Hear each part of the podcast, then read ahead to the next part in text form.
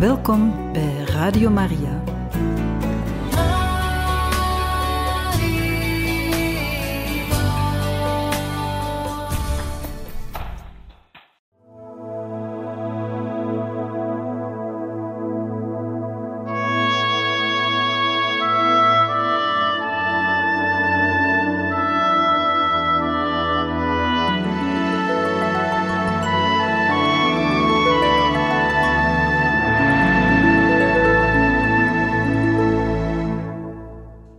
We gaan verder met Jeff de Veuster, pater Damiaan, die overhaast naar Hawaii vertrekt in 63, 1863, 64.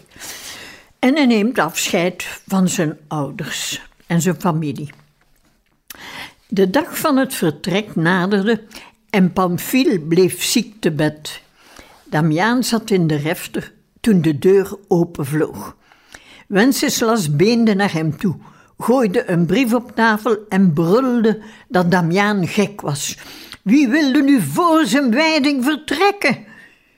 Damiaan zei niets, greep de brief en rende naar de cel die hij met Pamphile deelde. Ik ga in je plaats, ik ga in je plaats, riep hij vreugdevol naar zijn broer.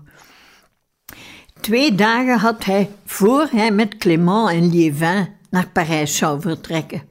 Nauwelijks de tijd om voor het leven afscheid van zijn ouders te nemen. Die middag nam hij de trein naar Tildonk. In de gutsende regen stak hij de dijlen over en stapte op het ouderlijk huis af. Cato deed open. Damiaan keek ernstig, maar er zat ook vreugde in zijn blik. Ze duwde hem binnen. De regen droop van zijn mantel op de rode plavuizen toen hij zijn moeder vertelde dat hij vertrok voor het leven.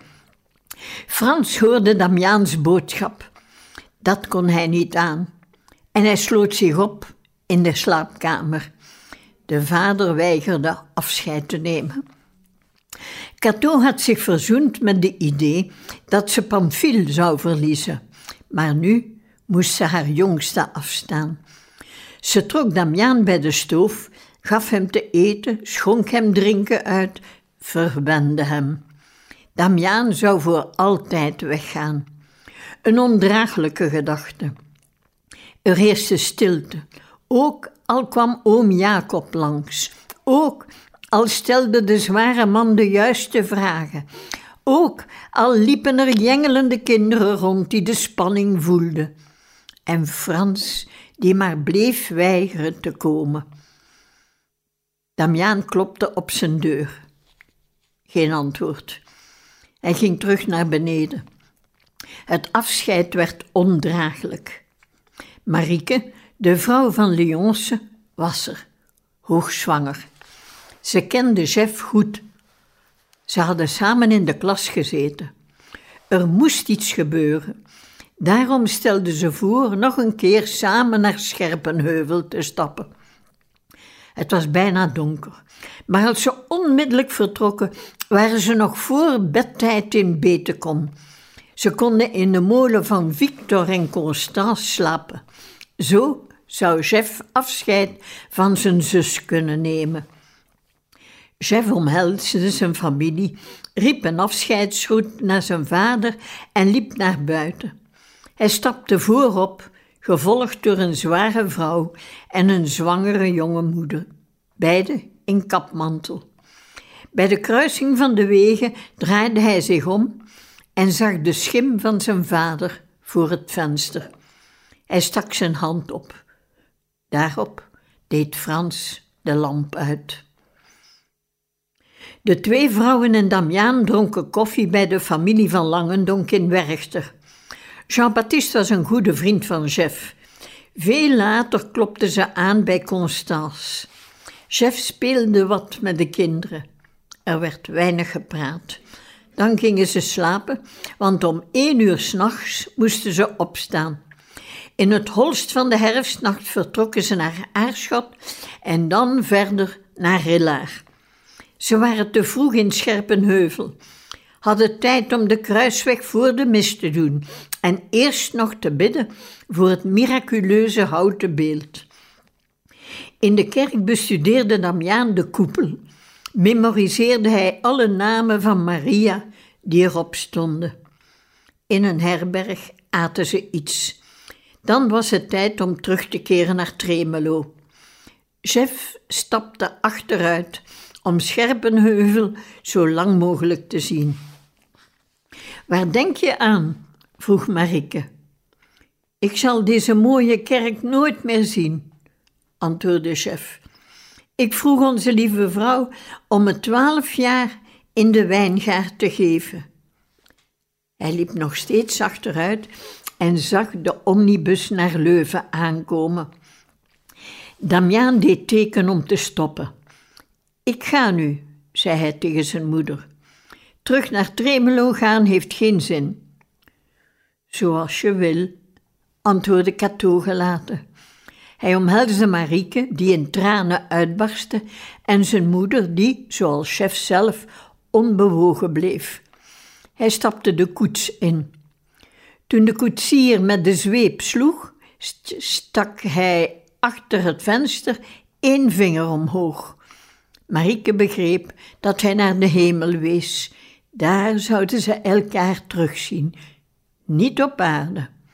Op dat ogenblik welden bij haar onstuitbare tranen op.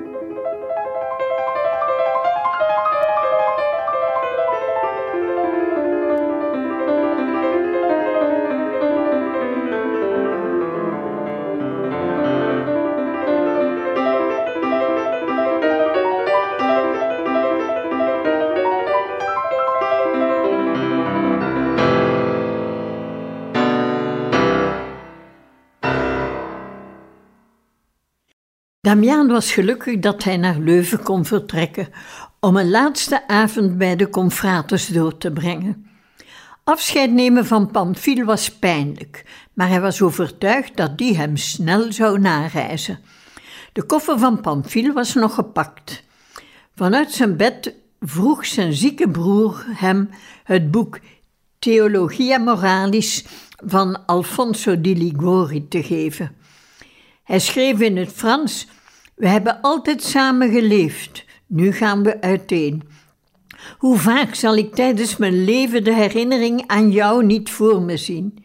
Jij zult je leven in Oceanië doorbrengen, ik het mijne, ik weet niet waar. Wij zijn, de vreugde, wij zijn vreugdevolle reizigers op aarde.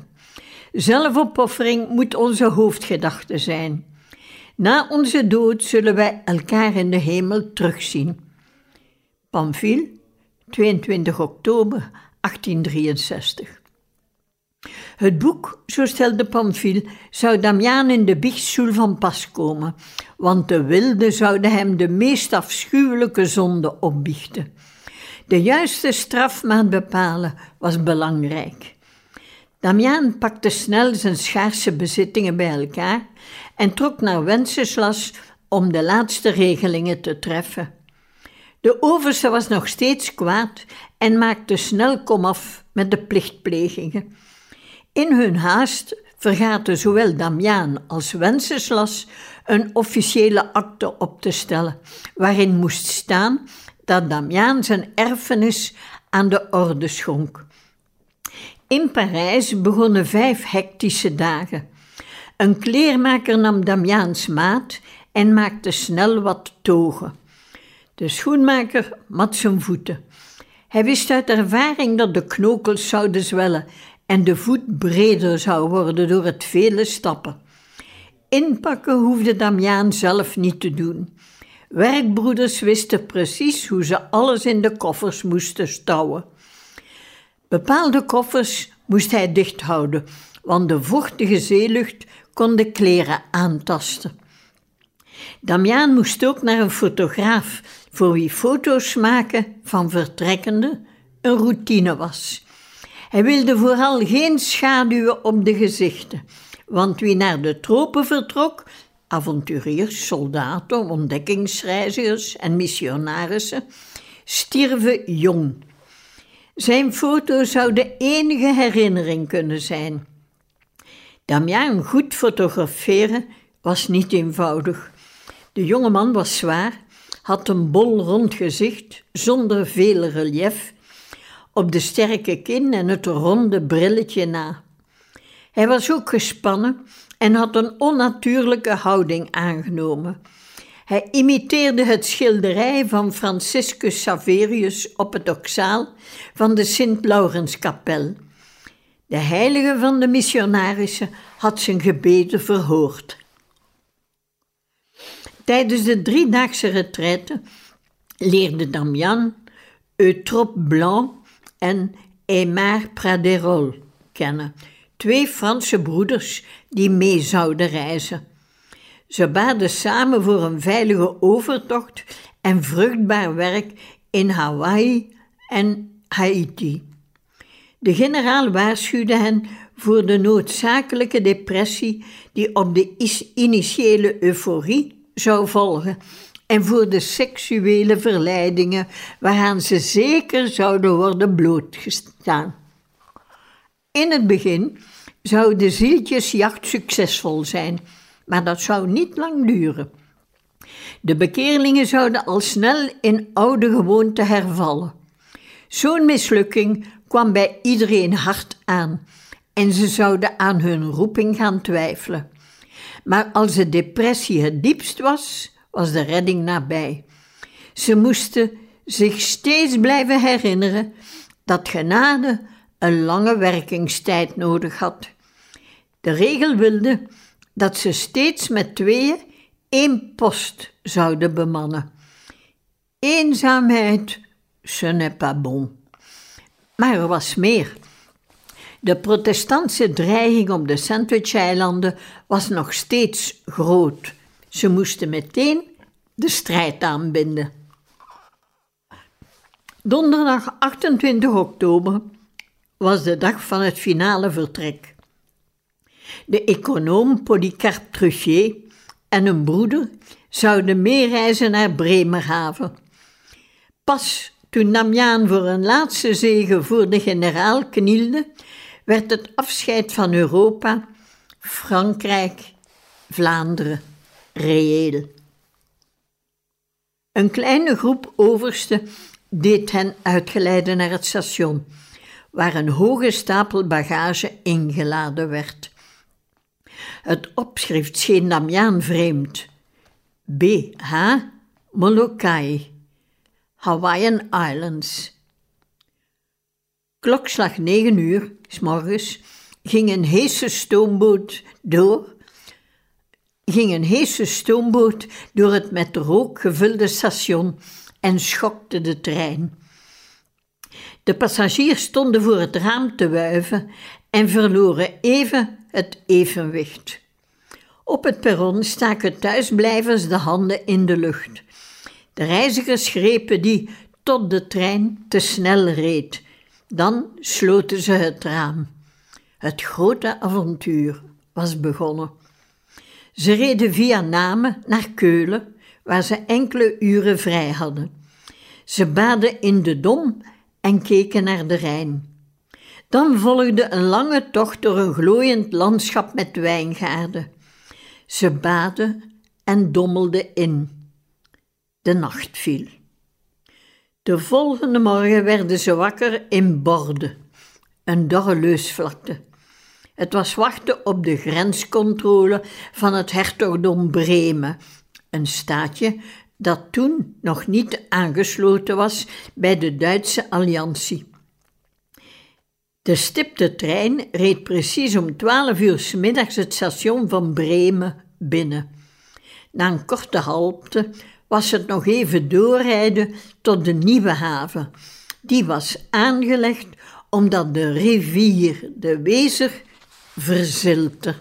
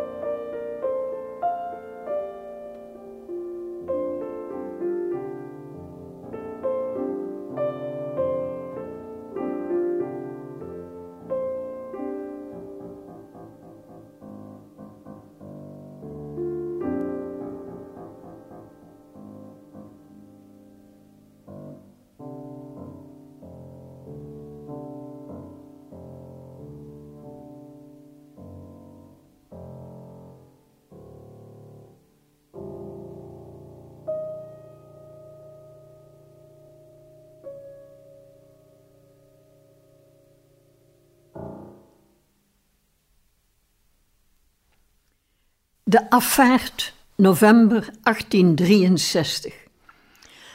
Al vanuit de trein konden ze de statige driemaster R.W. Wood zien liggen. Het schip zag er groot en robuust uit en tegelijkertijd vrij en kwetsbaar. De rood-wit-blauw gestreepte vlag die over de steven hing, kende ze niet. Op het perron sloeg de vochtige kou in hun gezicht. Kruiers sleurden de massa's koffers naar de opsta opstapsteiger, waar kapitein Geerke de religieuze verwelkomde. De getaande man was 28, maar zag er in de 40 uit. Hij legde hun kort uit dat de R.W. Wood een Hawaïaanse boot was. De vlag over de steven was een amalgaam van de Franse, Amerikaanse en Britse vlag. De acht strepen stonden symbool voor de acht bewoonde eilanden waaruit het koninkrijk bestond. De kapitein was vriendelijk, maar meteen was er een taalprobleem.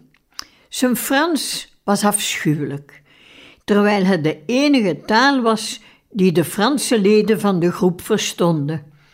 Ze moesten hem voortdurend onderbreken met quoi en qu'est-ce qu'il dit? Dat zou een probleem blijven. Geerke maakte hun duidelijk dat ze onderweg Engels moesten leren, de voertaal van de eilanden. Het Polynesische Kanaka, dat bijna volledig uit klinkers bestond, was de lokale taal. Ondertussen deed de groep op het schip, hun thuis voor de volgende maanden, de eerste indrukken op. Drie straathonden blaften in hun hok op het dek. Meer naar de boeg toe waren er kippen, schapen en varkenshokken. Overal lagen opgerolde touwen op het schoongeschuurd dek. Bisschop Maigret had er in Honolulu op aangedrongen dat de ruimte in twee verdeeld zou worden, zodat de zusters over hun eigen leefruimte beschikten. Op die wens was ingegaan. Buiten de religieuze was er nog maar één passagier, een neef van de kapitein. Die deelde de dagkamer met de pater en de broeders. Ook de jonge echtgenote van Geerke maakte de overtocht mee. Geerke stelde de reizigers gerust. Hij mocht dan nog jong zijn, maar dit was al zijn negende overtocht naar Hawaii.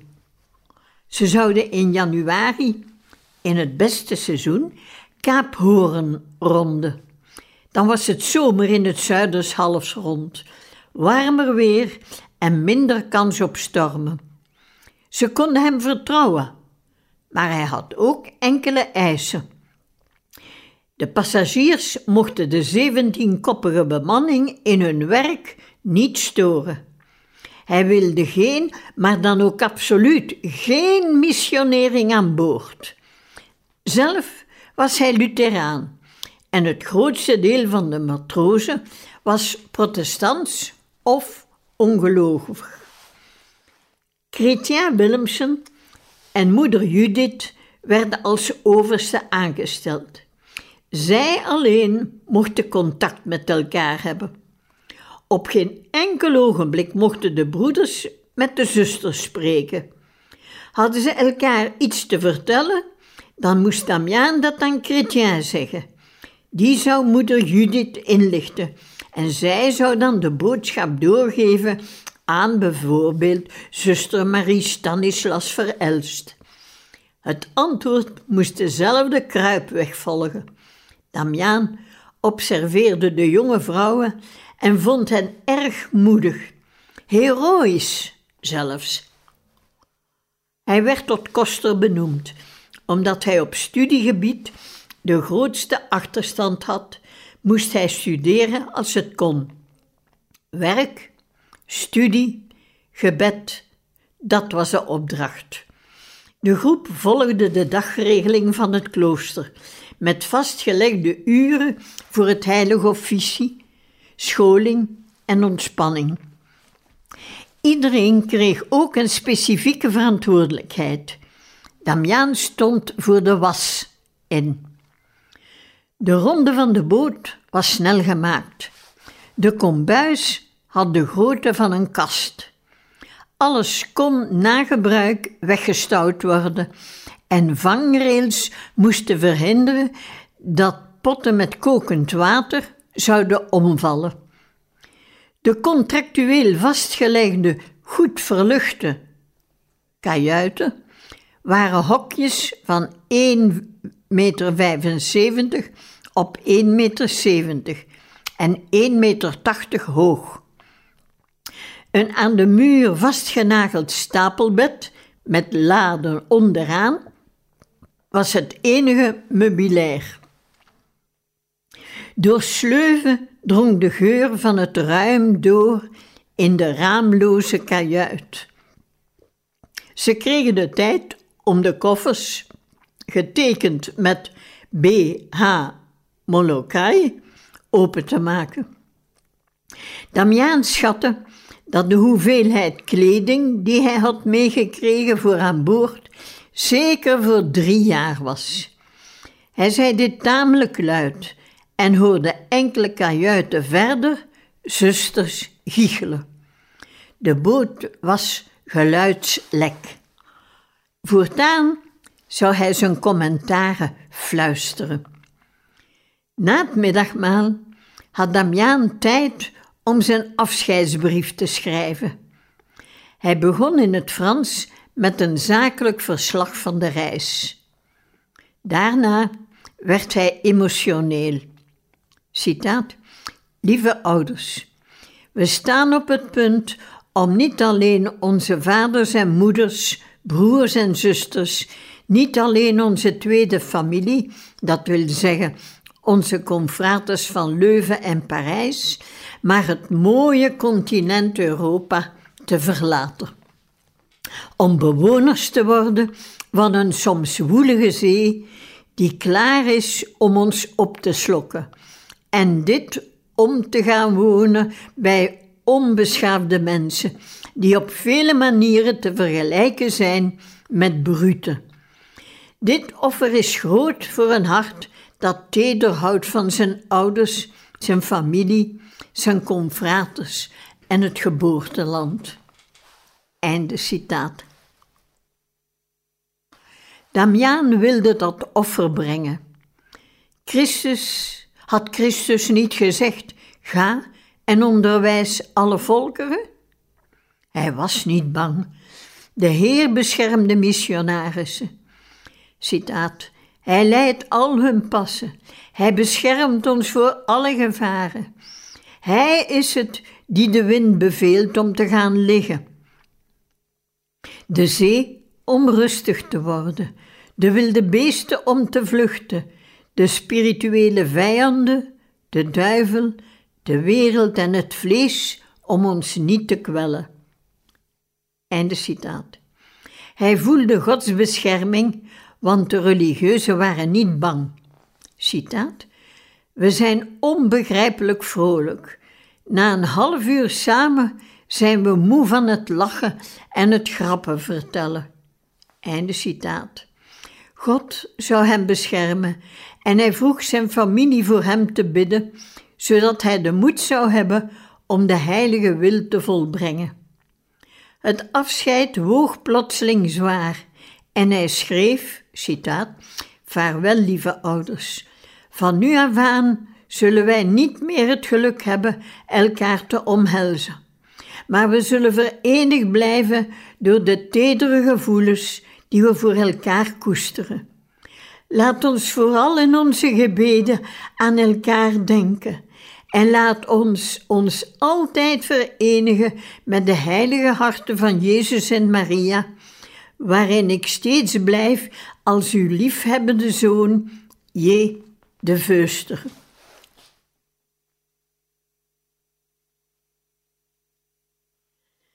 Ze zouden op zaterdag vertrekken, maar de wind keerde. Damiaan had nog de tijd om enkele regels aan zijn brief toe te voegen. Hij schreef wie allemaal zijn foto moest krijgen. Tien moesten er naar Pamphile gaan.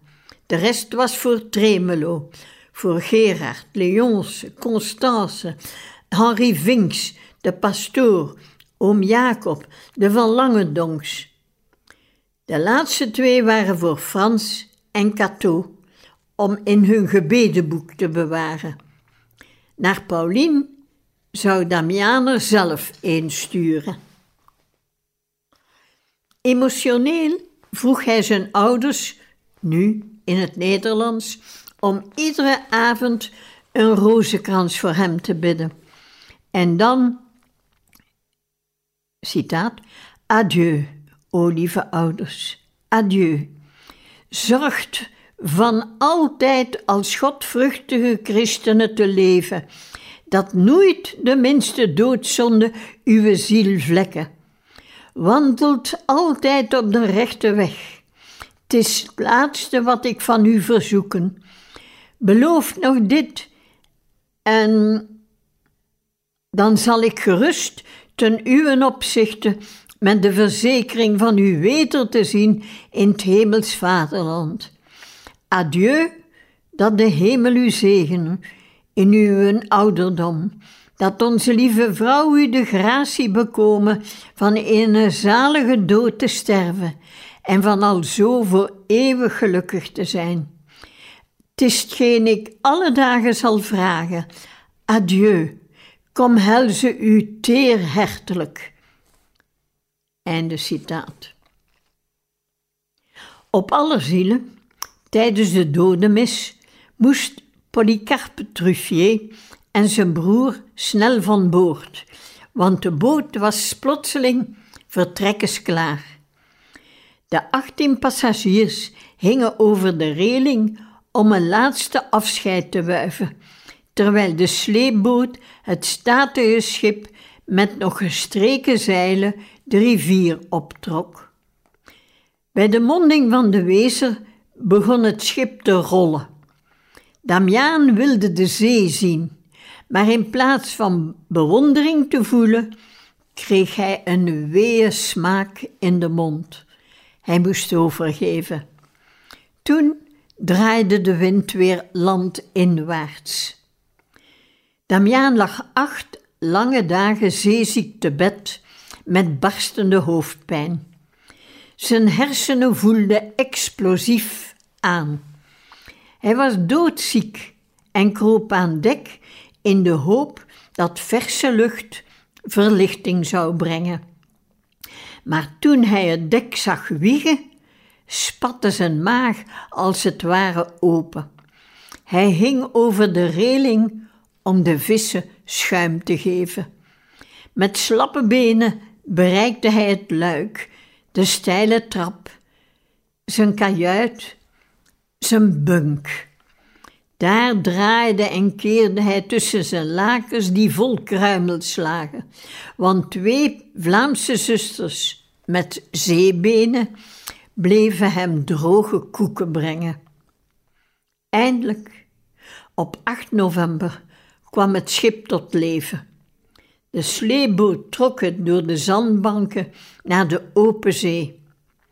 Toen ze eenmaal in diep water waren, nam de loods afscheid van de kapitein, de passagiers en de bemanning. Hij wenste hun een goede vaart, terwijl de zeelui het soldatenlied Moesig Dens zongen, een ode aan de achtergebleven geliefde, vielen de zeilen met luid geklapper neer. Terugkeren kon niet meer.